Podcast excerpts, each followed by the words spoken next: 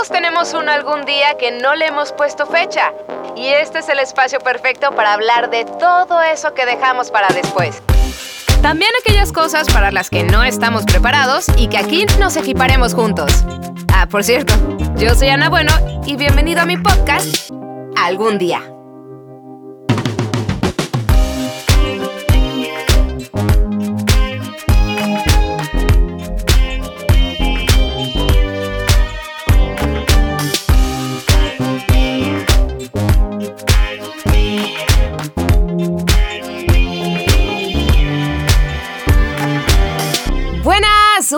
Gustazo tenerte de vuelta ya que andas por aquí. Relájate, respira hondo y presta atención porque hoy hablaremos de un tema que inevitablemente llegará algún día y no está de más intentar prepararnos para ello porque, admitámoslo, aún sabiendo que es el ciclo natural de la vida, cuando sucede, sigue siendo un madrazo.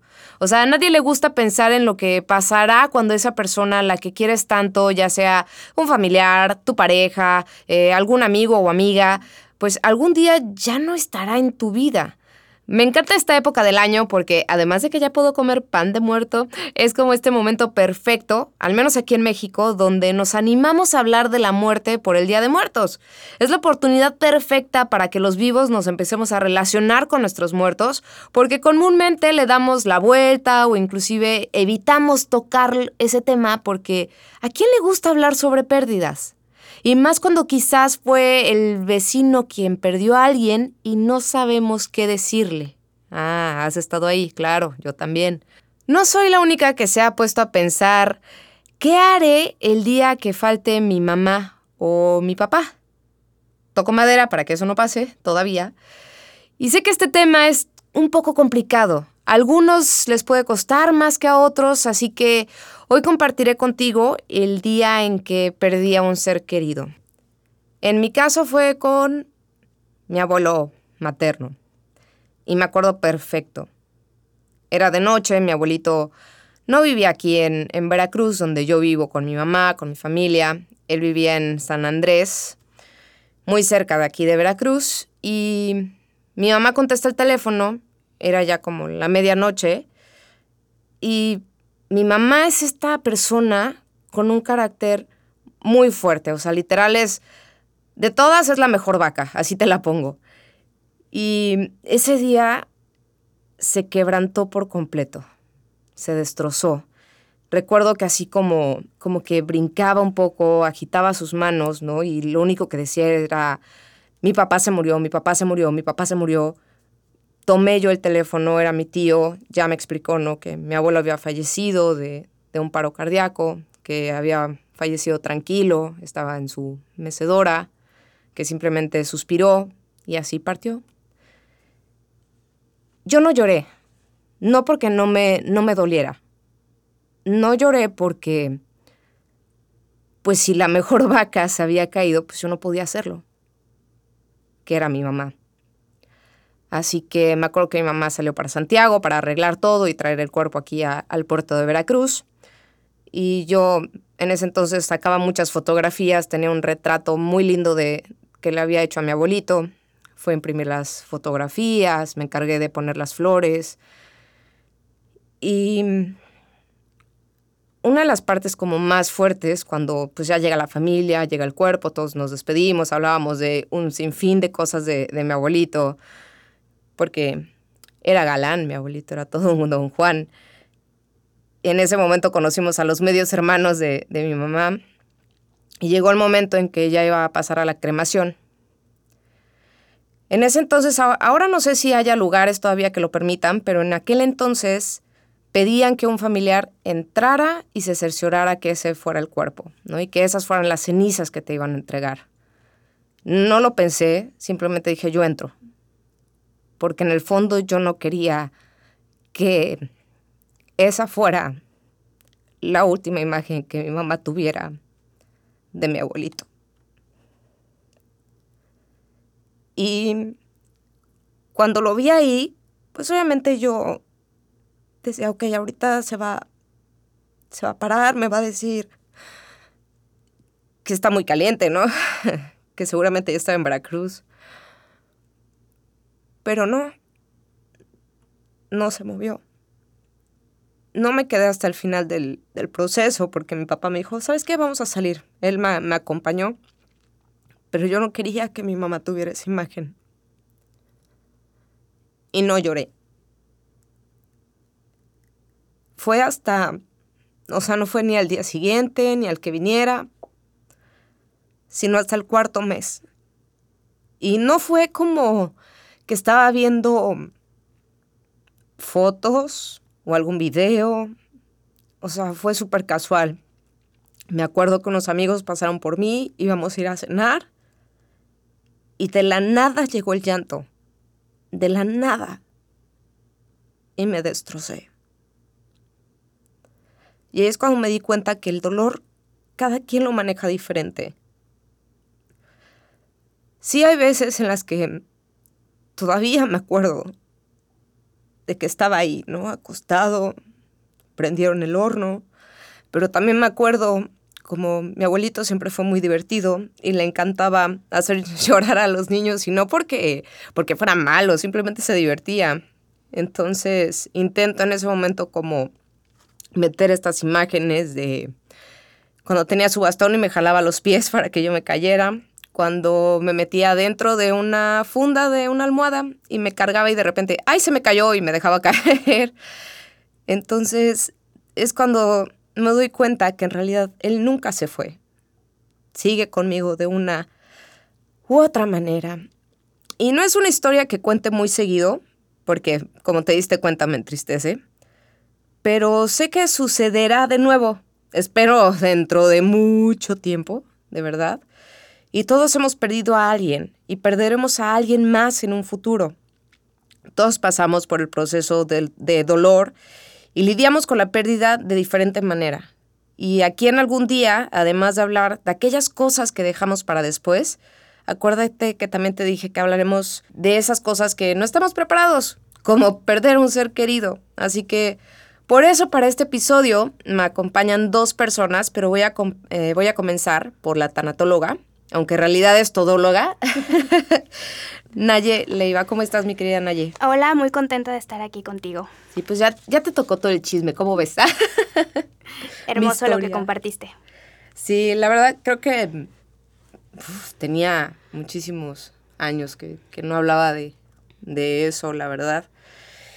Pero se siente bien porque sé que quizás le pueda servir a alguien que está atravesando por lo mismo, pero yo sé, Naye, que, que tú además de tanatóloga, pues bien lo dije, ¿no? Eres todóloga y eso te permite pues ahondar un poco más en, este tema, así que no sé si quieras compartir en este momento todo eso que tú haces. Eh, bueno, eh, yo soy angeloterapeuta, eh, trabajo, bueno, soy clown también y actualmente estoy, bueno, soy tanatóloga, pero también estoy estudiando ahorita la tanatología con un, con un enfoque más gestal, ¿no? que es el acompañamiento, sobre todo a los enfermos terminales. Bien, al inicio yo hacía referencia sobre pues esta bonita costumbre que tiene nuestro país de recordar a nuestros seres queridos, pensar en ellos y sentir que por lo menos una vez al, año se reúnen con nosotros. ¿Tú crees que este tipo de tradiciones realmente nos ayudan a, a comprender la partida? Porque digo, es algo que ha estado desde la era prehispánica y que hasta la fecha la seguimos respetando. Sí, claro que sí, y creo que es una, una práctica que a nosotros como, como seres humanos nos ayuda muchísimo.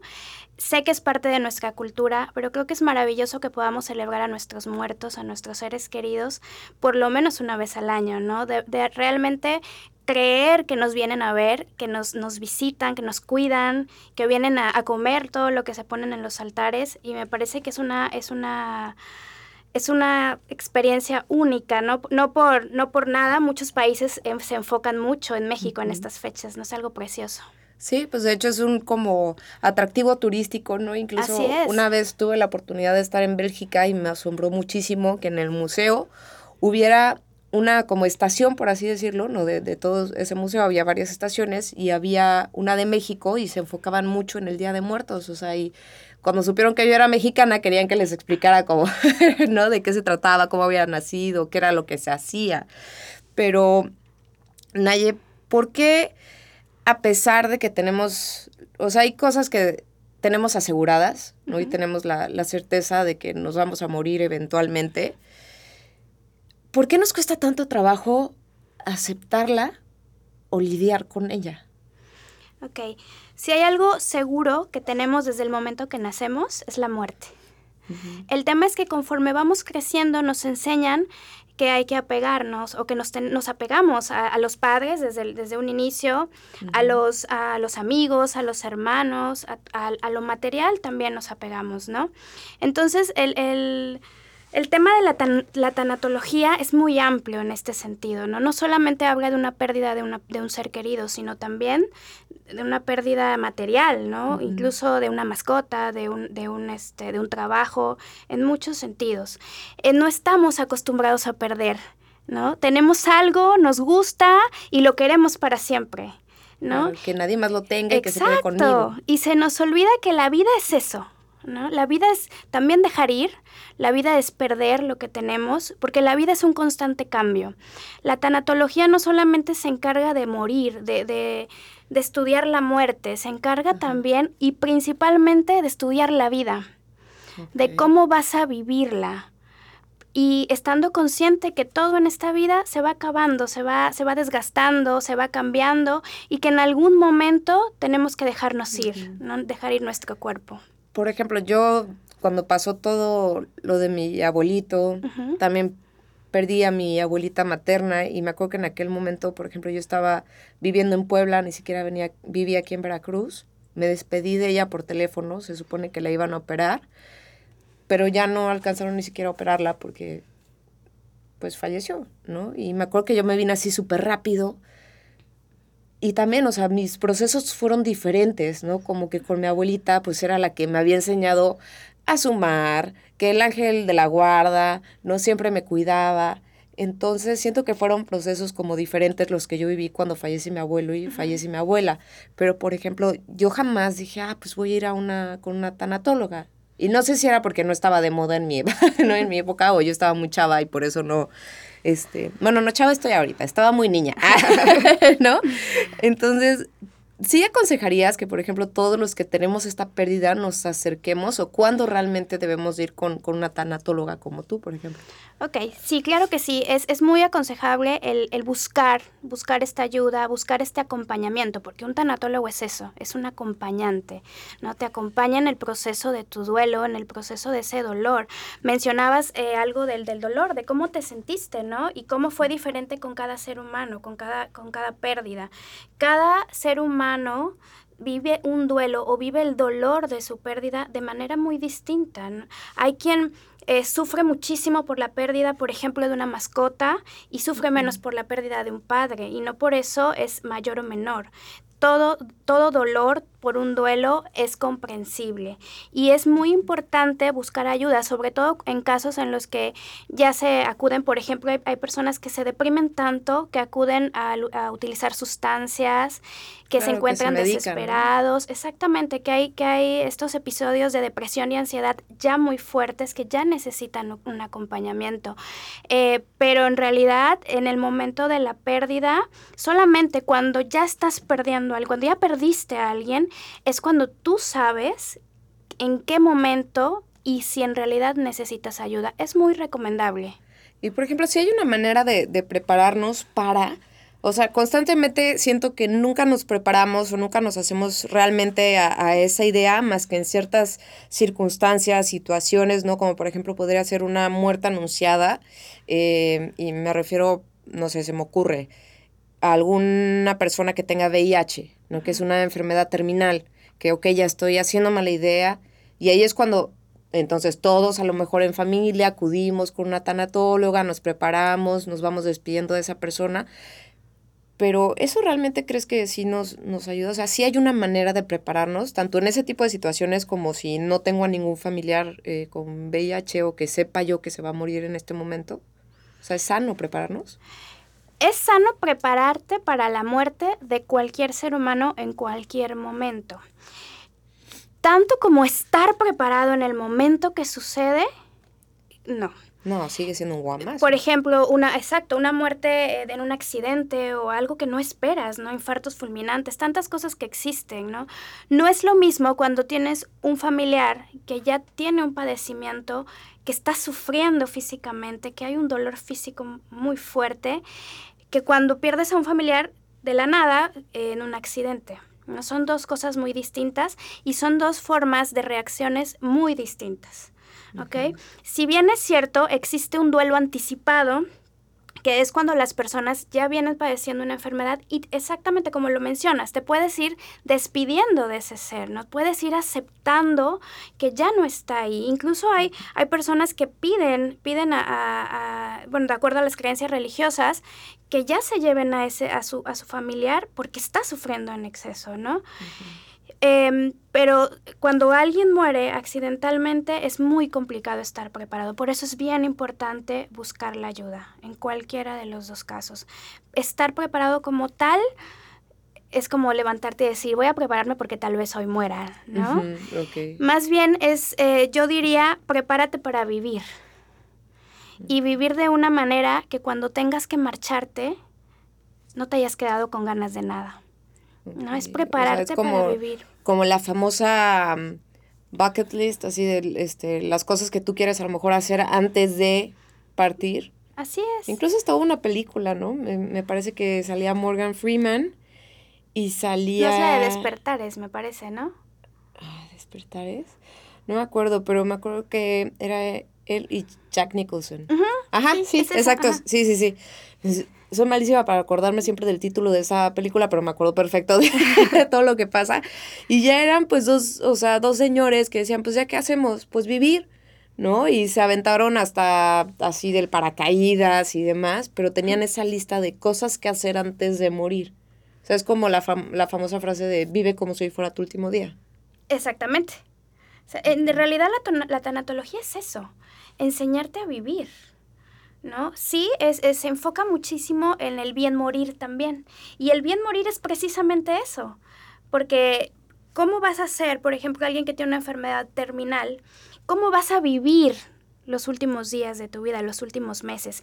Y en esta parte el tanatólogo acompaña perfectamente, ¿no? El, tanatólogo te dice, te ayuda eh, cómo vivir ese proceso, te ayuda a hacerle frente, eh, respetando todas tus creencias, las creencias familiares, ayuda también a los familiares a, vivir este proceso de despedida. Bien, una cosa sí es como muy cierta, o sea, por más que, estemos a veces informados sobre este ciclo de vida, eh, que comprendamos a lo mejor pues que sí, nadie vive para siempre, incluso estamos como conscientes de que el tiempo pasa y no es en vano, ¿verdad? Neta, nadie está preparado para esto. Y aquí está una prueba de ello, dos personas muy amablemente también nos abrieron hoy su corazón. Hola, buenas tardes. Yo estoy pasando por un proceso de duelo por la pérdida de mi mamá. Aún no lo asimilo, me parece extraño lo que estoy viviendo, como si no estuviera conectada con la realidad. En las mañanas estoy en el trabajo, en las tardes con mis hijos, pero al anochecer y que me quedo sola, por decirlo así, que todos están dormidos y hay un silencio. Me acuerdo de ella y empiezo a llorar, a llorar y a llorar. Mucho su partida. Me duele, me lastima el saber que las cosas han cambiado totalmente, el que todo es diferente. Y pues no sé lo que siga y cómo vaya, cómo venga todo lo demás. Para mí la forma de aceptar la partida de los que amo fue entender que no ha nacido quien no muera físicamente. Lo más difícil es cuando tienes que continuar, porque la vida afuera sigue, aunque tú todavía estés partido por dentro. Eso es como lo más difícil para mí. Creo que eso solo con, con el tiempo y vas aprendiendo a vivir con ellos, como si fueran parte de mí.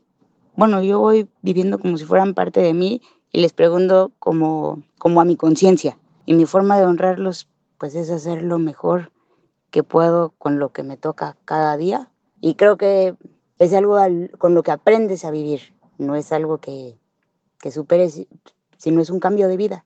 Y saber que, que ya no te van a contestar en automático. Hay quien tiene la fortuna de, de verlos en sueños y así, hay quienes no la tenemos, pero saber que, bueno, sentir que yo los he hecho parte de mí. Wow, me quedo con aprendes a vivir. con ello. Así es. ¿Cómo es que, aprendes a vivir, no? Porque hay personas que, que les cuesta más que a otras, ¿no? Lo veníamos platicando. ¿Cómo aprendes a vivir con eso? Y esa es una de las principales preguntas que nos hacemos cuando perdemos a alguien. ¿Qué sigue? ¿Qué voy a hacer después? ¿no? Incluso cuando es alguien que venía enfermo, es ¿qué voy a hacer con sus cosas? ¿Qué, qué, ¿Cómo debo seguir mi vida? Y aquí es súper importante siempre para alguien que está perdiendo a un ser querido o que ya pasó hace mucho tiempo y es, una pérdida, algo que aún duele, es escúchate. O sea, siempre escucharte, sé, sé compasiva contigo, sé buena contigo, sé paciente contigo. Algo también muy, muy importante que nosotros le recomendamos a las personas con duelo es no tomes decisiones apresuradas. Eh, vive tu proceso. Es bien importante que una persona que acaba de perder a un ser querido viva su proceso tal cual. No podemos decirle, no, mira, no estés triste. Es algo, es algo que nadie puede sentir por ti. Podemos acompañar a las personas, escuchar, ¿no? Siempre es muy importante eh, buscar ayuda, buscar, a lo mejor eh, un tanatólogo no, ¿no? Si tú no quieres, pero alguien de confianza, alguien que te pueda escuchar, que, que al quien tú le digas que estás sintiendo en este momento. De verdad que me encanta esta dualidad que, que a veces parece este tema, ¿no? Porque es perfecta y es necesaria, porque para que tengamos vida, tiene que haber muerte. Entonces, ¿cómo podemos vivir? ¿Hay alguna manera, o sea, correcta de, ok, o sea, no, no estés como un robot ya todo el tiempo, ¿no? Porque, ok, me despierto, voy al trabajo, salgo, como, a lo mejor hago ejercicio, o quizás me voy al cine o no. O sea, ya entra esta rutina. Entonces, ¿cómo me despabilo de eso y empiezo a vivir? Eh, agradeciendo. Primero agradeciendo que te despertaste esta mañana. Eh, creo que es lo primero que podemos hacer en el día, vivir en nuestro presente, vivir este momento. Por lo regular estamos perdidos entre el pasado o el futuro, o estoy ahorita aquí pensando qué vamos a hacer dos horas después, ¿no? Entonces vive tu presente, tú decías hace un rato, como si fuera el último pero sobre todo sé bueno, sé buena contigo, sé buena con los demás, sé buena con tu prójimo, ayuda a los demás. ¿No? Vive de una forma como, como quisiera, trata a los demás, perdón, como quisieras que te trataran a ti, con amor. Vive con mucho amor, valorando cada segundo que tienes en este plano, en esta tierra, en esta vida. Hablando de, cómo tratas a los demás, luego, no sé, siempre que, que, ves a una persona, ¿no? Como, ah, bueno, falleció alguien, pero está tranquilo y ves a los demás y están a lo mejor desbordando su tristeza. Y me encanta porque empieza cada uno, ¿no? De, no, pues es que a lo mejor él está en paz porque pues en vida le dio mucho. ¿Realmente el, cómo nos comportamos en vida nos da tranquilidad para cuando ya no están? ¿O no tiene nada que ver? Depende exclusivamente de cada persona. Depende mucho de cada persona, pero es cierto, eh, pudiera ser, eh, pudiéramos hablar de cómo me van a recordar. ¿No? ¿Cómo quiero que me recuerden? Si quiero que me recuerden como una persona enojona, que trataba mal a los demás, que se peleaba con todo el mundo, o si quiero que me recuerden como alguien alegre, que vivía la vida, que estaba feliz, agradecida. Esa es una decisión personal. Y cualquiera de las dos decisiones que tomes es válida. ¿no? Al final del día, eh, cuando alguien muere, los que nos quedamos, decidimos también cómo queremos recordar a esa persona, dependiendo de lo que vivimos con ella. Claro, fíjate, ahora que decías de cómo quiero ser recordada, me hicieron esa pregunta hace como dos, meses y algo. Y en ese momento cuando me lo preguntaron fue como de, ah, caray, o sea, no, pues la verdad es que no, no, no sé cómo quiero ser eh, recordada, ¿no? Entonces me, me, me di a la tarea de estar pensando realmente cómo quería yo ser recordada y me di cuenta que al final no me importaba tanto si era recordada mal o bien. Simplemente quiero ser recordada. No importa por qué. Me acuerdo mucho que en la secundaria, a mí, por ejemplo, toda la vida me, me costó trabajo hacer amigas. Amigos no, amigas contadas. Entonces yo me, yo me acordaba que le decía a una teacher, teacher Liz, yo le sigo diciendo así hasta por Facebook, así, teacher Liz, ¿cómo está? le decía, es que no entiendo por qué fulanita de tal, yo le conté algo y fue de chismosa y dicen esto y la caché hablando mal de mí y bla, bla, bla, bla, bla. Y ella me dijo algo muy sabio. Me dijo, Ana, ¿por qué te preocupas? Preocúpate el día que no hablen de ti. Ahí sí, preocúpate, porque significa que no importas. Y dije, ah, caray. Entonces todo este rato he estado así como preguntándome, bueno, yo quiero, ¿cómo quiero ser recordada? Me acordé de, esta frase de mi maestra y dije, pues yo simplemente quiero ser recordada. Yo no sé si estoy loca, si estoy bien o estoy mal. Tú como tanatóloga, ¿qué opines? Creo que aquí entra también el tema eh, que también es, es muy interesante, el me estoy, tal vez el apego, ¿no? Al, al quiero ser me gusta tanto estar viva que quiero ser recordada por algo. Cuando al final del día, cuando yo me muera o tú te mueras, ni siquiera vamos a saber si nos están recordando. ¿no? Buen punto. sí. Buen punto. De hecho, es más un tema del que se queda. Sí. ¿no? Y probablemente fuiste una persona maravillosa y existan dos personas que te recuerden de la peor manera. Puede ser o existan 10 más que te recuerden con una, eh, de, una manera preciosa. Eso no depende de ti. ¿Qué depende de ti? ¿Cómo vas a vivirlo? Lo que los demás digan o hagan, esa es responsabilidad de los demás. Tu responsabilidad es cómo quieres vivir. Esa sí es tu elección. Y ahora, por ejemplo, los que estamos viviendo en este momento, ¿cómo lidiamos con el duelo? Porque de repente vemos unas personas que pues ya las vemos más tranquila al medio año, otros siguen batallando a los seis años. O sea, si hay un tiempo estipulado o el tiempo es personal. Incluso hay quien vive en duelo toda su vida. Ah, sí se puede vivir. Claro, este, es una elección de cada, cada ser humano y es el proceso de cada ser humano. Pero antes de entrar a, esta parte de, porque existe un proceso de duelo, es importante saber qué es el duelo, ¿no? Como tal. El duelo es un estado de pensamiento, sentimiento y actividad que se produce como consecuencia de la pérdida de una persona o de algo significativo para nosotros, ¿no? Es un estado en el que permanecemos cuando tenemos la pérdida de un ser humano o o a cualquier otra pérdida, ¿no? Trabajo, lo que hablábamos hace un ratito, casa, familia, que incluso hay pérdidas geográficas también, ¿no? Hay diferente tipo de, diferentes tipos de pérdidas. En este caso, el proceso de duelo se compone de, varios, de varias etapas. La primera etapa es la negación, que es una etapa por la que la mayoría de los seres humanos pasamos, porque a mí eh, eh, esto no me está pasando, quiero, quiero vivir en un sueño. E, es una etapa en la que mucha gente también se medica, ¿no? Para estar como aletargados.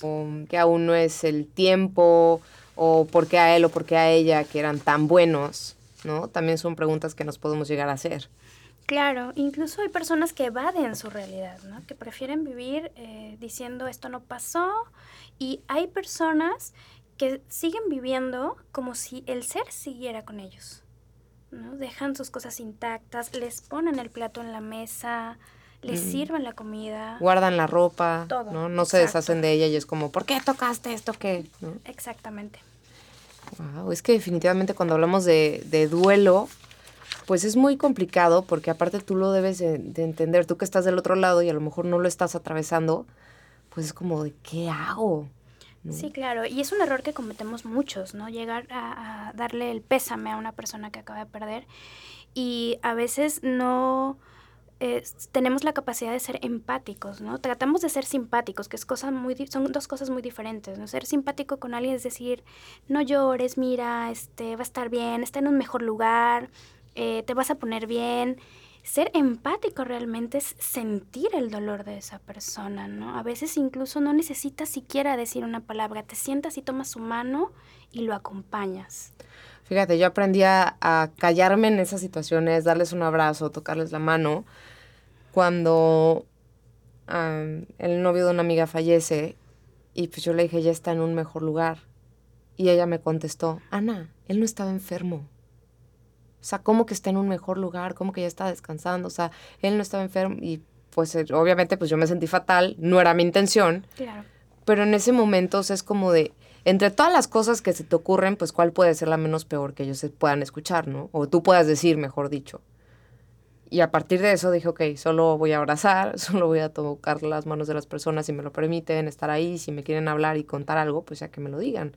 Y eso también puede formar parte a lo mejor de una etapa del duelo. Sí, claro. Y a ver, es, es la etapa de la ira. ¿no? el, el, estar enojado porque esto sucedió, incluso hay quien se enoja eh, dependiendo la, la, el tema religioso la, o la creencia que tengan, hay quien incluso se enoja con Dios. ¿no? ¿Por qué hiciste esto con la vida, con el universo? Incluso con gente desconocida. Hay, hay personas que se llegan a enojar con, con cualquiera que ven en la calle. Y, y, aquí también lo importante cuando somos quienes vamos a acompañar a alguien es eh, desde lo más simple, ¿no? Es, necesitas algo, un café, ¿qué te traigo? Aquí estoy para ti.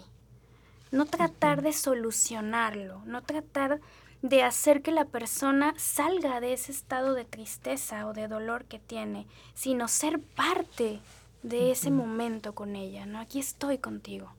Ok, y ya que pasan por ese momento de, de, ira, de sacar todo lo que llevan en su ronco pecho, ¿no? Como de decir, ya no quiero seguir escuchándote, ¿qué seguiría?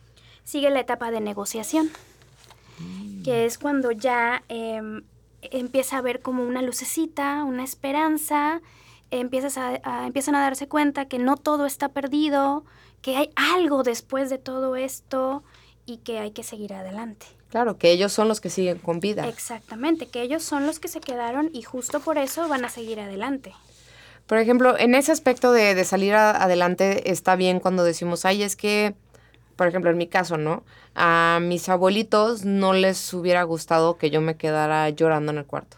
Entonces voy a salir a la calle por ellos, por Exacto. honrar la memoria de ellos. Uh -huh. ¿Está bien hacer eso? Sí, si eso te sirve, está súper bien. ¿No? Posteriormente te darás cuenta que lo estás haciendo también por ti, uh -huh. ¿no? Pero si de un inicio a ti te sirve hacerlo por la persona que se fue, es maravilloso.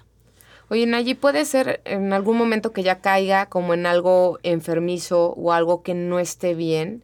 O sea, digamos, las personas que comentabas, ¿no? Que pueden estar toda su vida en duelo. ¿Neta es, es sano?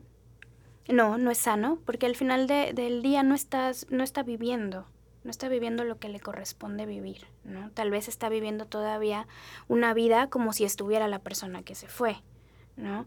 Y es, eh, aquí también entra la parte de la tristeza y al final la aceptación de, de las etapas de un duelo. Pero el que existan las etapas no quiere decir que tengas que ir una después de otra. Puedes de repente aceptarlo y de la noche a la mañana despertarte el otro día enojada de nuevo. Ok, si en este momento hay una persona que a lo mejor, ¿sabes qué, Naye? Yo no he aceptado la partida o la pérdida de este ser querido, ¿cómo empiezo a aceptar? Sí es recomendable buscar ayuda. Cuando ya se vive un duelo de mucho tiempo, de muchos años, y en el que la persona acepta que no está, que no está recuperándose, que no ha seguido con su vida, que tiene, que tiene un problema con su duelo o que algo está sucediendo ahí, es muy importante que la persona busque ayuda, necesita acompañamiento. ¿okay?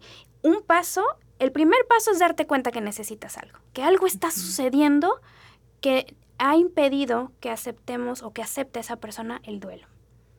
Muy bien. Wow, de verdad que sí es, a veces cuando hablamos del duelo creemos que es cosa fácil, pero no lo es. Y aparte es un tema que tenemos como muy atrás, ¿no? nos, nos cuesta trabajo hoy en día todavía, a pesar de que, como decías hace un rato, tenemos la, el festejo del, del, Día de Muertos, que tenemos la capacidad extraordinaria de burlarnos de los muertos, uh -huh. ¿no? Y de hacer fiesta con los muertos, todavía la muerte de un ser querido, la, incluso la, la, muerte de nosotros, nos cuesta trabajo platicar de ello, ¿no? Y, y es importante que empecemos a generar eh, conciencia de, de, de, cuán eh, importante, ahora sí que, cuán importante es estudiar, aprender acerca de la muerte y aceptar la muerte como un proceso de vida. Wow. ¿Y existe una edad como para empezar a hablar de eso? Desde que somos pequeños. Uh -huh. Desde que somos pequeños, nuestros padres, eh, hablarles de la muerte como parte de... ¿no? Es que luego a los niños como que se los quieres esconder, ¿no? Es Exacto. como de, ay, no o sea, es como de no, no lo van a entender o no, no los quiero lastimar.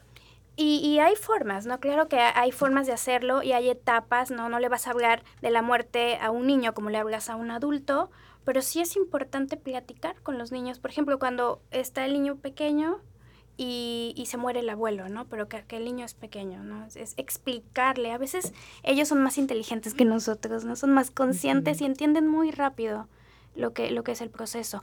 ¿Por qué? Porque para ellos no hay tanto apego. Mm. Sí, pueden tener sin fin de juguetes y no lloran si no ven un camioncito que tenían. No, es una regla exacto, pero puede ayudar. Muy bien. Naye, ¿cómo cerraríamos tu participación en este momento aquí en algún día para esa personita que te está escuchando? Em, cuando creas que em, lo peor está sucediendo, siempre hay una luz en el camino. Busca ayuda si te sientes mal. Si estás dándote cuenta que algo no está bien en este proceso de dolor que estás viviendo, busca ayuda. Si no quieres buscar un tanatólogo, ve con quien más confianza le tengas y platica con esa persona, háblalo, sé bueno contigo, sé paciente, no te apresures. Wow, qué bonito, Naye. Pero antes de que te me vayas viva, cuéntame cuál fue o cuál es tu algún día algún día seré voluntaria en la India. ¿Qué, cómo, ¿Cómo nació eso? Desde niña. Órale. Siempre he querido hacerlo. ¿no? Ahorita hago voluntariado, pero no es. Yo quiero, tengo esa pasión como por, por viajar y, y, vivir esta experiencia. Wow, pues ojalá sea tu maleta para que me lleves. claro que sí. Naye, muchísimas gracias por estar hoy aquí en algún día. Gracias a ti. Wow, definitivamente aprendimos mucho con Naye, pero sobre todo sé que después de Yunuen vas a aprender todavía muchísimas más cosas. Así que, Yunuen Acosta, querida amiga, bienvenida a este tu, tu casa algún día. Sobre todo porque formas parte de una fundación que se llama Acompaña, que está a nivel nacional. Así que cuéntales de qué se trata Acompaña. Correcto. Pues bueno, Ana, gracias. Gracias por la invitación, de verdad. Y bueno, tal vez me invité un poquito, ¿no? Para hablar del tema. pero... pero me encanta, porque sabes que es muy difícil hablar de esas historias que nos duelen al final. Y que tú te apuntaras sola significó muchísimo para mí. Además de que me ahorraste el, amiga, ¿quieres participar? ya sé. Ya sé. Pero ¿sabes qué, Ana? Después de, de, de la pérdida de mi hijo, de Bastian, me ha llevado a enfrentarlo y a platicarlo y a llegar a muchos corazones rotos, donde y corazones que tal vez no han tocado esta parte del dolor de perder un familiar o un, o, un hijo y puedo llegar a prepararlos, tal cual estabas platicando con Aye, o sea, llegar a prepararse, nadie está preparado al 100%, pero por lo menos a tener una aceptación cuando un ser querido fallece, ¿no? O sea, tener la aceptación tal cual. Y bueno, ahorita te comento de la fundación. La fundación Acompaña nace hace 10 años, 11 años ya cumple eh, la fundación en la Ciudad de México con la pérdida de un hijo de Rebeca y Salvador. Eh, es donde ellos se dan cuenta que el acompañamiento de familiares y amigos a diario, día con día, mes con mes, todo, por un año estuvieron con ellos y estuvieron llegando otros familiares, otros amigos que habían tenido esa misma pérdida y compartiendo ese, ese tipo de, de, sentimientos que estaban viviendo o el camino del dolor que estaban viviendo de una u otra manera, es como ellos se dieron cuenta que estaban saliendo adelante y sanando ese dolor, ¿no? No sanan al 100%, pero bueno, es aprender a vivir con el dolor tal cual, ¿no? Y es donde el siguiente año ellos deciden seguir con un grupo de otros, otros amigos, otros familiares, donde ellos quieren seguir con grupos para estar apoyando a otros nuevos papás que habían pasado esta pérdida. Y así es donde va creciendo Acompaña, lo van haciendo una fundación y poco a poco de otras ciudades, otros amigos empiezan, oye, yo quiero abrir aquí este grupo, ¿no? Entonces se va haciendo tal cual Acompaña. Es que parece mentira, pero cuando tú quieres atravesar solo el dolor, es más difícil y te ahondas más en él. O sea, es como si el dolor te jalara y ya no te permitiera vivir ni ver qué es lo que te queda, ¿no? En cambio, cuando estás acompañado, ¿no? Cuando hay alguien, pues, al lado tuyo, a veces aunque no te diga nada, porque la neta es que no sabemos qué decir en esas situaciones, ¿no? Y seguramente te ha pasado, ¿no? Que no sabes qué decir, llegas a un funeral y dices, ching, ¿qué digo? ¿No? O sea, el cómo estás no es válido. No. Tal cual esa palabra se cambia se cambia, se cambia a cómo vas. ¿no? Tal vez en el funeral no es correcto ni preguntar, ¿no? O sea, ni preguntar ni más que un abrazo es lo que te transmite tal cual el aquí estoy. Tal vez ni tú lo tienes que decir, pero el abrazo, sentir el abrazo, el abrazo que nos damos tú y yo, Ana, cuando nos vemos. ¿Qué sentimos, amiga? Aquí mucho amor. Mucho amor. O sea, esa es la parte. Eso es lo que transmites en el funeral. Si realmente vas a un funeral es porque pues, lo sientes y quieres estar con esa persona que está pasando por ese momento difícil, ¿no? Entonces estás con ella. El, las palabras que, que, comentan de repente, ya tienes un angelito. Y, sí, tenemos, ya ahorita digo, bueno, está mi ángel en, en, el cielo, pero pues todo el mundo tenemos un ángel de la guarda, de todos modos. Pero hay veces que otras mamás que sí han reaccionado y dicen, no, no quiero tener, o sea, ese ángel lo quiero tener yo no quiero un ángel en el cielo, lo, quiero, terrenal. Así es, lo quiero tener. Entonces sí son palabras muy difíciles y lo siento no lo sientes. Mientras que ves que tienes a tus hijos, o sea, hablando de la parte de la pérdida de mi, de mi hijo, cuando llega otra mamá y dice, lo siento mucho, no, a veces te da coraje porque dices, no lo sientes, tienes a tus hijos. ¿Lo has sentido? O sea, ya cuando lo vives, es, no te pones de mártir, pero sí son palabras fuertes. O sea, fuertes porque no lo puedes sentir. Muchos se lo pueden imaginar, pero no, no es lo mismo. También eso, no me lo imagino. No, es que no te lo imaginas. Por ejemplo, en, en tu caso particular, siempre me, me acuerdo mucho, ¿no? Que, que, una persona en ese momento me, me decía, es que, por ejemplo, cuando fallece tu esposo o tu esposa, eres viudo o viuda. Cuando se mueren tus papás, pues te conviertes en huérfano, ¿no? En caso de que pues ambos se vayan, pero cuando fallece tu hijo, ¿qué eres? ¿No? Y ahí es cuando decían, el dolor es tan, tan fuerte que ni siquiera hay una palabra que pueda definirte, no hay un adjetivo como tal. Y sí, ahora que lo mencionas, el decir, lo siento mucho, pues no, o sea, no, no es válido.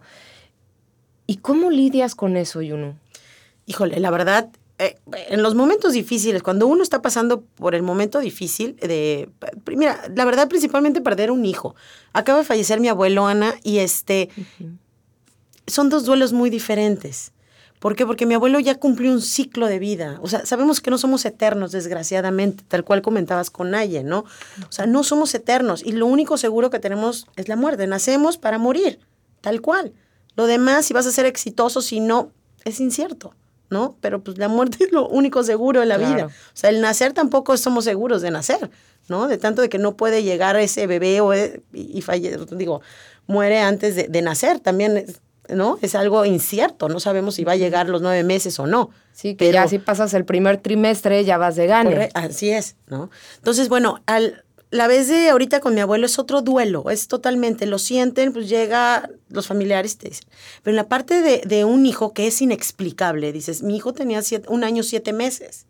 Fallece en un accidente de la alberca, no estaba enfermo, no nada, fue un, un accidente inesperado, ¿no? Uh -huh. Pues ahí te vas contra la vida decir, ¿por qué me has jugado esto? Todavía, o sea, no, ¿qué ciclo tiene? Yo estoy encariñadísima con ese niño, o sea, le estoy dando todo el amor, es un hijo, es parte de tu vida. Y es que o aparte, el, el, ciclo como normal de la vida es como, bueno, que creces y pues tú entierras a tus papás, entierras a tus abuelos, pero mm, dices, choca de repente tu ciclo de vida el enterrar a tu hijo. Así es. Ahí yo me he dado cuenta en este paso del de, de, tiempo, con estos tres años con lo de Bastian, que he estado preparada a desprenderme de las cosas, cosas, no personas. Uh -huh. Pero ese ejercicio que hago, el desprenderme, ¿te gusta mi blusa? Me encanta a mí también mi blusa, pero pues te la regalo. Es un desprendimiento, un sencillo ejercicio que yo lo hago sin querer, ¿eh? Sin querer lo dije, ¿por qué no? Pues se la doy, ¿no? Ahorita en la parte de mi hijo, claro que es una persona y todo, pero pues sé que también los mismos hijos, mi mamá, mi papá, no están eternos, no están conmigo siempre. Y me he desprendido de ellos. Agarré mis alas y para adelante. No he estado con ellos. Entonces yo siento que todo eso y el agradecer, aprender a agradecer las cosas buenas y malas y aceptarlas, que si así me las me la puso la vida, pues las acepto. Sufro, lloro, siento el dolor, todo, pero ¿qué hago? Nadie me lo va a... No puedo hacer magia, no puedo hacer nada para que me regresen a mi hijo. Lo único que me cuesta es salir adelante por mis hijos, los que tengo, mi familia, mi esposo, o sea, por mis abuelos, por todos los que están alrededor mío, pero principalmente por mí, porque yo no quiero ser una persona que no aporte nada en la vida y aparte les dé tristeza a mis hijos o a mis amigos o todo. No, quiero aportar totalmente todo lo contrario. Ahora, por ejemplo, en tu caso, pues obviamente hay muchas veces en las que cuando pasa esto, vemos que se divorcian, que se separan, que se echan culpas. ¿Tú qué le aconsejarías a esta persona que nos está escuchando, que a lo mejor está atravesando por lo mismo? ¿Cómo le hace para sacar a flote pues su matrimonio, mantenerse unidos y sobre todo pues seguir viviendo a los hijos que tiene aquí en la tierra?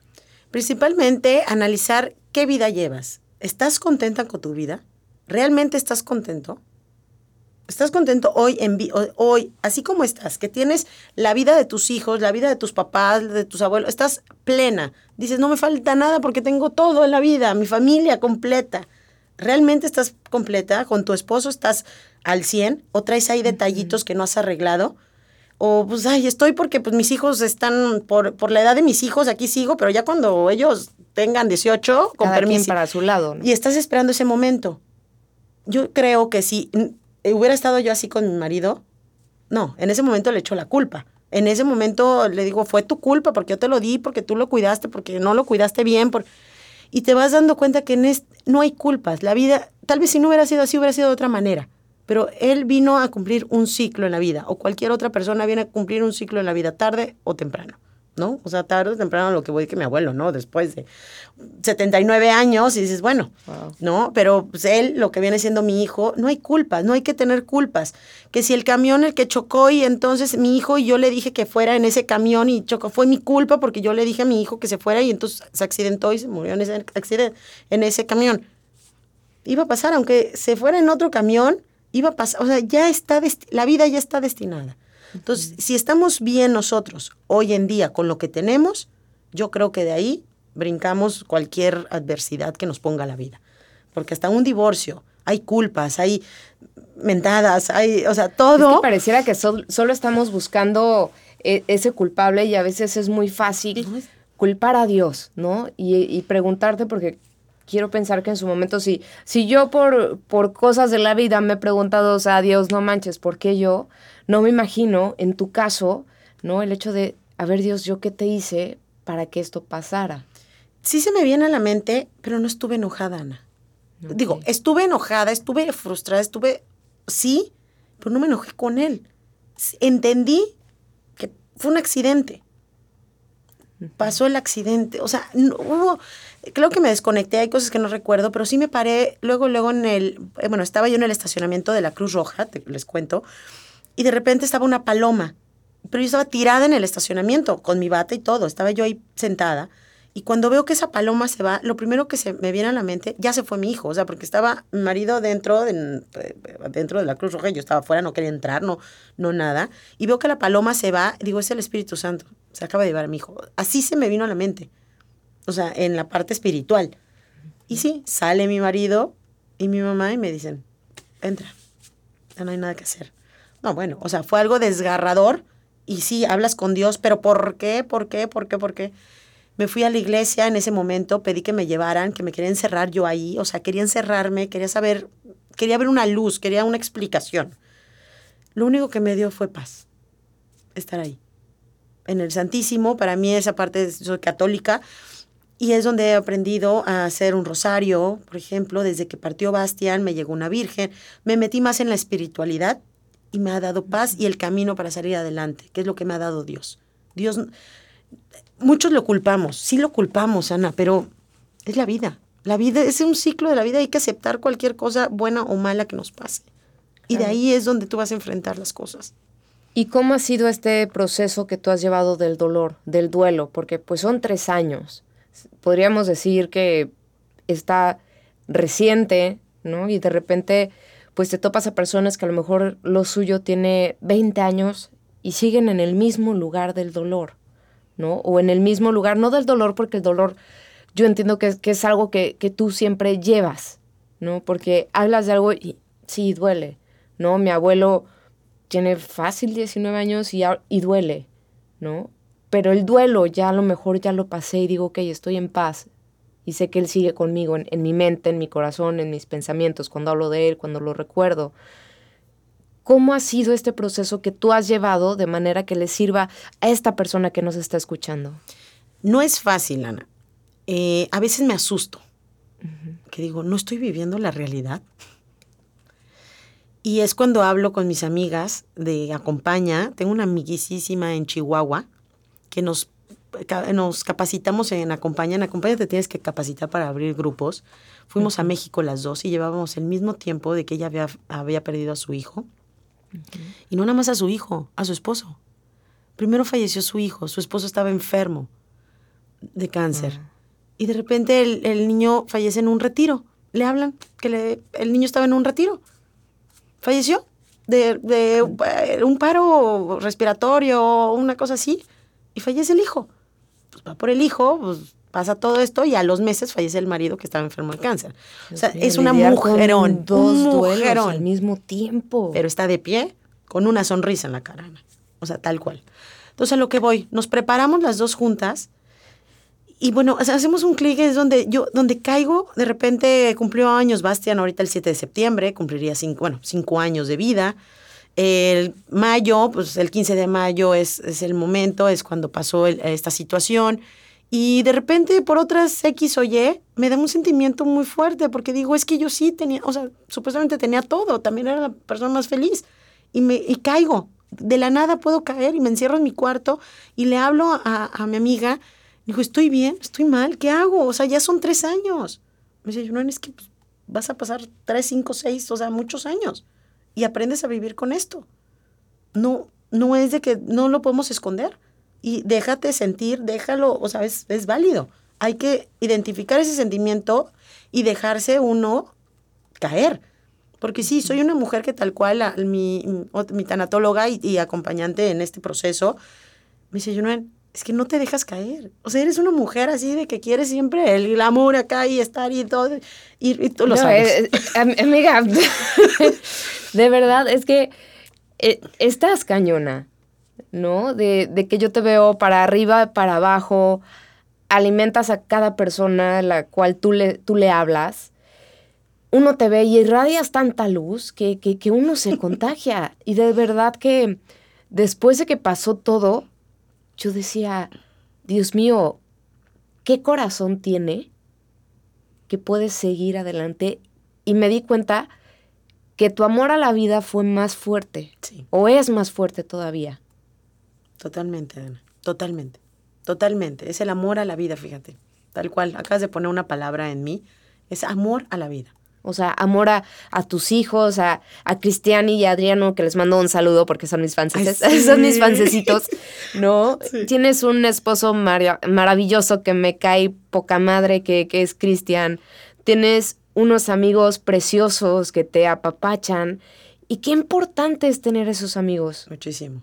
Muchísimo. Es, es ac- acompañamiento. de todos. Y yo a lo que voy, que les digo, cada uno de ustedes pone en mí esa alegría, ¿no? Esa, esa aceptación, que me acepten tal cual como soy, que a veces en mi familia soy, la verdad, con todo respeto, pero me dicen, ay, eres la loquita, o sea, la loquita.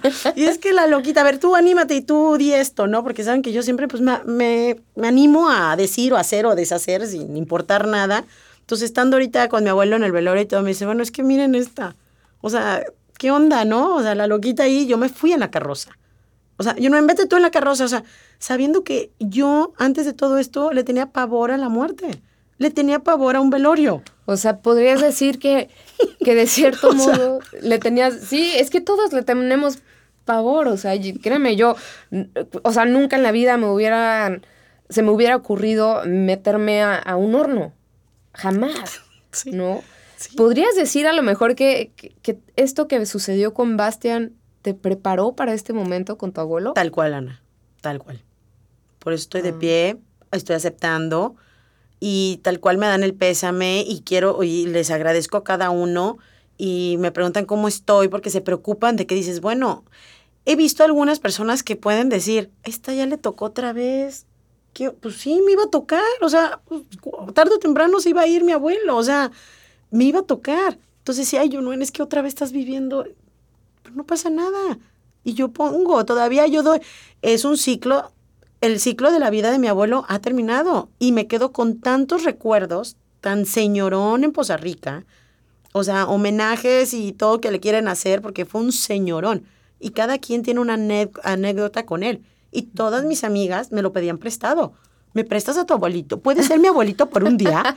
O sea, puede ser mi tito. Entonces, con eso me quedo y eso me alimenta a mí de la vida, de los recuerdos que tuve con mi abuelito. ¿No? Entonces, eso es lo que me da vida, la verdad. Yo no, ayuda el hablarlo porque a veces, por ejemplo, ¿no? Pues decimos, o tengo una amiga, ¿no? Por ejemplo, que le dije, ¿sabes qué? Tengo este podcast, no sé si quieras, y ella de plano me dijo, no, o sea, yo no, no puedo, ya no quiero hablar del tema, yo quiero avanzar. Realmente el no hablar del tema sí te permite avanzar o simplemente es como, ah, bueno, pues pongo el dedo en el sol para que ya no me dé la luz. ¿Tú crees? ¿Tú crees que ya no? Es lo que queremos. Sí queremos eso, como que de repente olvidar, no pasó nada. Pero no, no, no se va a poder. Es una marca para toda la vida. Por eso yo alcé la mano dije, Ana, quiero estar aquí. Y donde me inviten, yo voy y doy mi testimonio y hablo y todo, porque muchas amigas, por ejemplo, sí me pueden decir, oye, qué chingona, oye, qué fregona, oye, es que hablas de esto y yo no podría. Es que sí podrías. O te dice una mamá, oye, es que si me hubiera pasado a mí, me muero. Es que yo también decía eso yo decía, yo me muero, o sea, porque tengo amigos eh, que, que habían perdido hijos y mis propios tíos habían fallecido, o sea, mis sobrinos, mis primos habían fallecido, o sea, bebés y todo. Y yo decía, yo me muero. Y aquí estoy, no me morí. Todos tenemos esa fuerza, todos podemos tener esa fuerza si queremos. Que no estemos en la negación. ¿Qué consejo le, le darías a esa persona que dice, es que ya lo intenté todo, digamos todo entre comillas, ya, ya lo intenté todo porque a, lo mejor puedo decir, pues sí, voy con la tanatóloga, pero voy así como ah, renuente, ¿no? Como que hoy otra vez. Entonces, ¿qué le dirías a esa persona para que realmente salga del hoyo donde, donde está? Una, sí hablarlo con quien más confianza le tengas, tal cual, literal, literal y que te pueda escuchar. O sea, que sepas que te va a escuchar, no consejos, solamente escuchar. Y decir, ¿eso sientes? ¿Sientes coraje?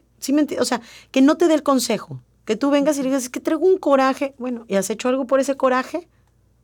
¿Qué haces para no tener ese coraje? Claro, ser honesto con lo que estás sintiendo. Sí, eso es muy importante, Ana. A mí me costaba trabajo decir que tenía envidia. Imagínate, yo cómo voy a tener envidia, yo en la vida. Sí, ¿no? En, la vida. Me, lo dices y digo, ¿cómo vas a tener envidia? Pero encontré esa palabra, envidia y coraje, donde las mamás me podían pasar casi, yo, yo sentía, o siento todavía que me pasan a sus hijos así, como que este rastre así de que, mira, aquí tengo mis tres hijos. Restregaran en la cara, ¿no? sí, o sea, aquí tengo mis tres hijos. Pero a mí lo que me da coraje y así envidia, o me daba, ya ahorita está lo estoy trabajando porque me costaba trabajo decir esa palabra, pero cuando la mamá, es que tengo tres hijos y no sabes lo que es eso. Y yo, híjole, híjole, te quedas así.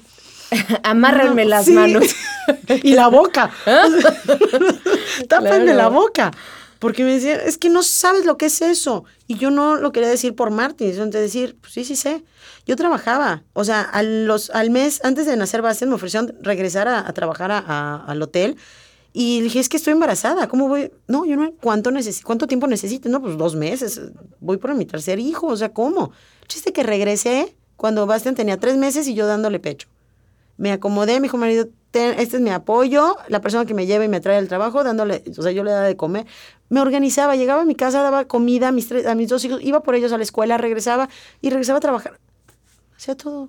Y feliz de la vida atendiendo a todos y dándole el tiempo a todos. A todos les daba el tiempo. Y mis tres hijos y un bebé.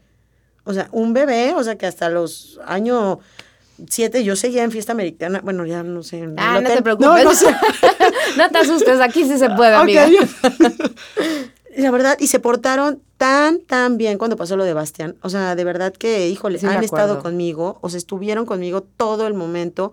Regresé a trabajar. Entonces, sí sé lo que es tener tres hijos. Y yo pude haber tenido cinco, seis, siete hijos. O sea, no pasa nada. Y si vienen más, ahorita va adelante. Pero eso es lo que, o sea, identificar ese sentimiento sin tener esa pena y tener esa aceptación con el sentimiento que estés tomando. Claro, porque es válido. Es válido. Y las viudas igual. Pues es como voy a salir con todas mis amigas y tan casadas, ¿no? Es un decir. Es una cena de parejas. Es una cena de parejas. Fréntalo. No lo tienes, que lo disfruten, que disfruten que tienen a su pareja. Uno que no lo tiene, tampoco es de Martín, de hacerse la mártir acá. Pero pues que puedes, o sea, no pasa nada. Si la tienes o no, sigues adelante con o sin. Y las que estamos del otro lado, por ejemplo, que, que no estamos atravesando ese dolor, atravesando ese duelo, ¿qué nos aconsejas? Porque típico, ¿no? A lo mejor, porque te, pasó, ¿no? De, es que no está llorando y la veo de fiesta. Ah, claro, porque en, en, México nos encanta el chisme, no queremos, ah, no, si no se está cortando las venas, entonces es que no está sufriendo, es que no quería al marido, no quería al hijo, entonces a, así somos los mexicanos, tristemente, ¿no? Entonces, ¿qué no debemos hacer y qué sí debemos hacer? No juzgar. Uh -huh. Sabemos que esa palabra, el, el juzgar, es, a uno mismo le, le hace daño porque estás viviendo ese coraje de la otra persona que dices, ¿cómo no va a llorar? ¿No? Estás juzgando. A ver, ¿cómo sabes que no lloro? O sea, no, no tengo que andar llorando y por la calle. Y me pasó, ¿eh? Y sí me pasó, de que de repente quería llorar, pues lloraba. Tenía amigas así como que yo no, no estoy bien, pues tengo el sentimiento porque sé que no voy a ir por mi hijo ahorita a la escuela. O el festival de los niños, ¿no? Por ejemplo. Pues ahí lloraba en el festival. O sea, lloraba porque era el primer año donde Bastian iba a estar en ese festival y salieron todos sus compañeritos. O sea, sí lloro en, y me permití llorar en ese momento, en lugar de tragármelo. Porque si ahí me salió, perfecto, o sea, lloré. Y que los que te rodean te permitan hacerlo. Que me permitan. No, no, no llores, pero ¿por qué no voy a llorar? Tengo el sentimiento, el nudo aquí, o sea, me está dando sentimiento, ya después se me va a olvidar, o sea, de ese sentimiento, ¿no? Ese momento el, del festival, ya, ¿por qué? Porque sigue Cristiani, sigue Adriano, sigue, o sea, sigue otro festival me, permítete, no importa, estás en el restaurante, en el café, en, permítete llorar. Si tú los, lo, lo, sientes, llora.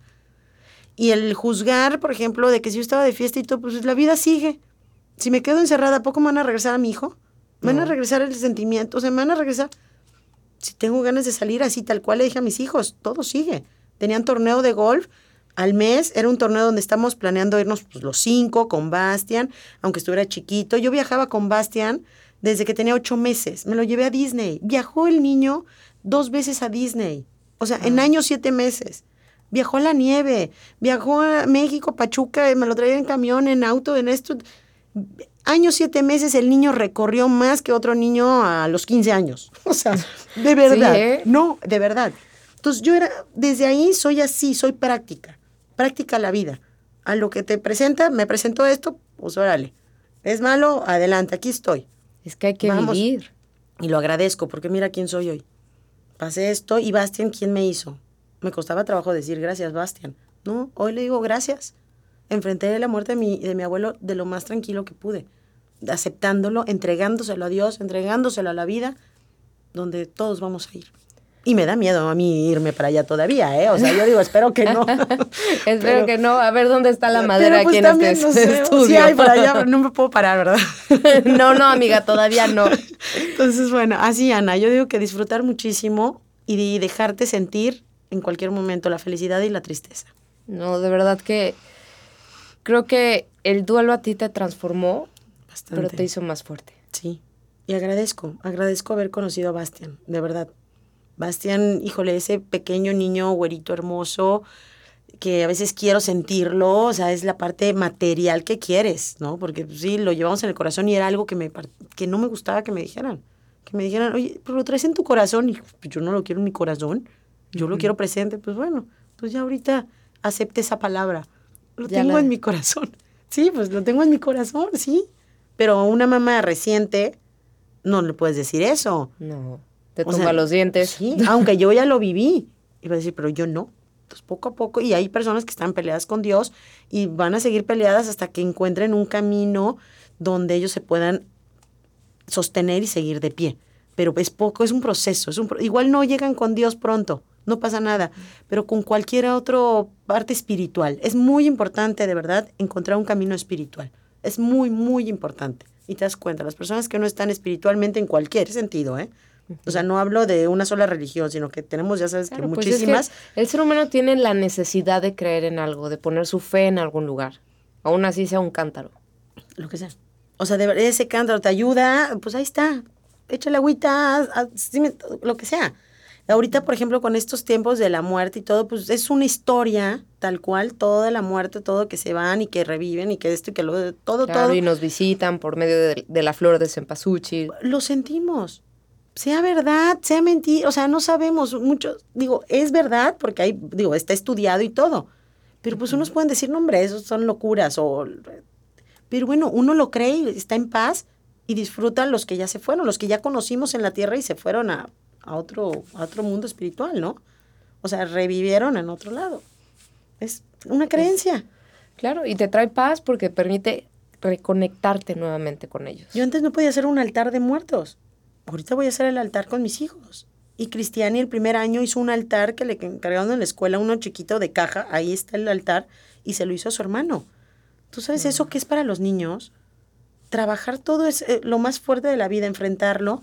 Y ojo, o sea, tal cual decía, eh, comentaba Naye, que también es un duelo lo de los perritos, eh, los animales, es muy importante. Yo tengo una amiga que un- la voy a quemar, no, no voy a decir nombres, ¿verdad? Pero bueno, eh, si lo escucha, Así, perdóname. Va a decir, disculpe, pero aprendí mucho de esa parte, amiga. Le escondió la parte de a sus hijos del perrito cuando murió. Y dijo, se fue a trabajar con los policías, el Sí. perrito, o sea, no mencionaron la parte muerte. ¿Por qué no? Digo, eso lo, lo fui con, o sea, fui recordando esa parte donde no es que, pues, ¿cómo les voy a decir que se murió? ¿Por qué no? Pues es no, es que se fue, ahorita ya es un policía allá en el cielo, no sé dónde, o sea, es un policía, o sea.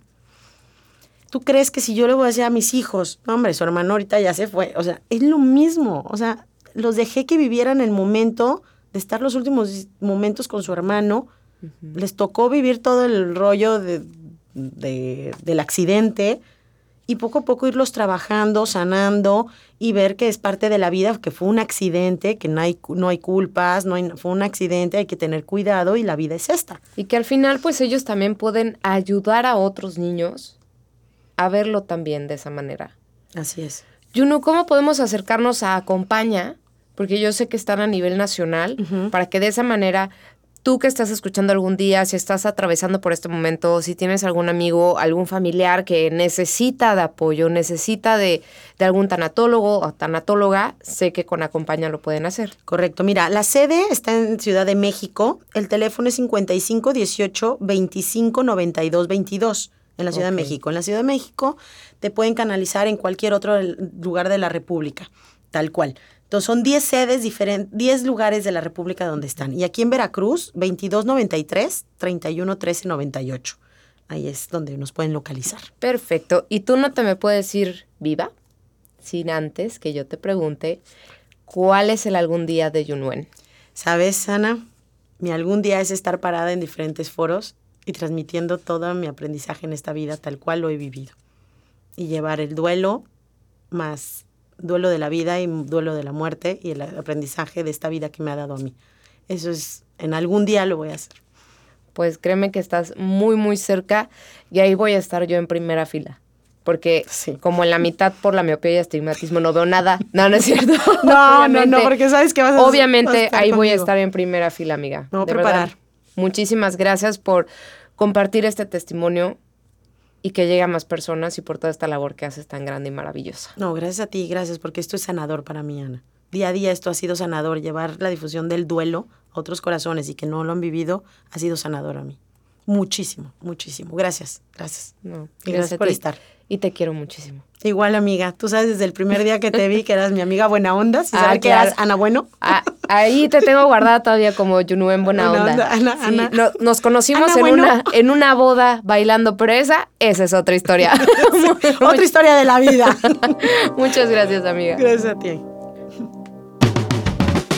Esto fue algún día perderé a un ser querido. Espero que te sea de mucha ayuda. Muchísimas gracias a Naya y a Yunu por su tiempo y testimonio. Y pues recuerda que tú también puedes compartir tu algún día si me buscas en Instagram como arroba la con doble E o mandarme un mensaje al 2293 734477 para leerte, escucharte y por qué no, puedes formar parte de algún episodio y así juntos podremos ayudarnos a hacer realidad todos esos algún día. Muchísimas gracias a Leo Ortiz por producir este podcast y a Klaus Roma por pulir mi pergamino. No olvides que también los puedes seguir en Instagram como arroba Leo Ortiz H con una O y Klaus94 con K y con Z. Acompáñenme en el siguiente episodio porque tendré como invitada a la comunicadora e instructor metafísico Patti Palacios para hablar sobre algún día aprenderé a decir no. Ay, porque como cuesta, ¿verdad? Y te dejo tres preguntas. Uno es ¿cuándo no puedo decir que no? ¿Te molestas cuando alguien te dice que no? Identifica qué emoción sientes cuando dices que no. Mándame un audio con tu respuesta, comenzando por tu nombre, o si quieres, nada más compartir tu respuesta, también es bien recibido. Soy Ana Bueno y nos escuchamos en el próximo algún día. Bye bye.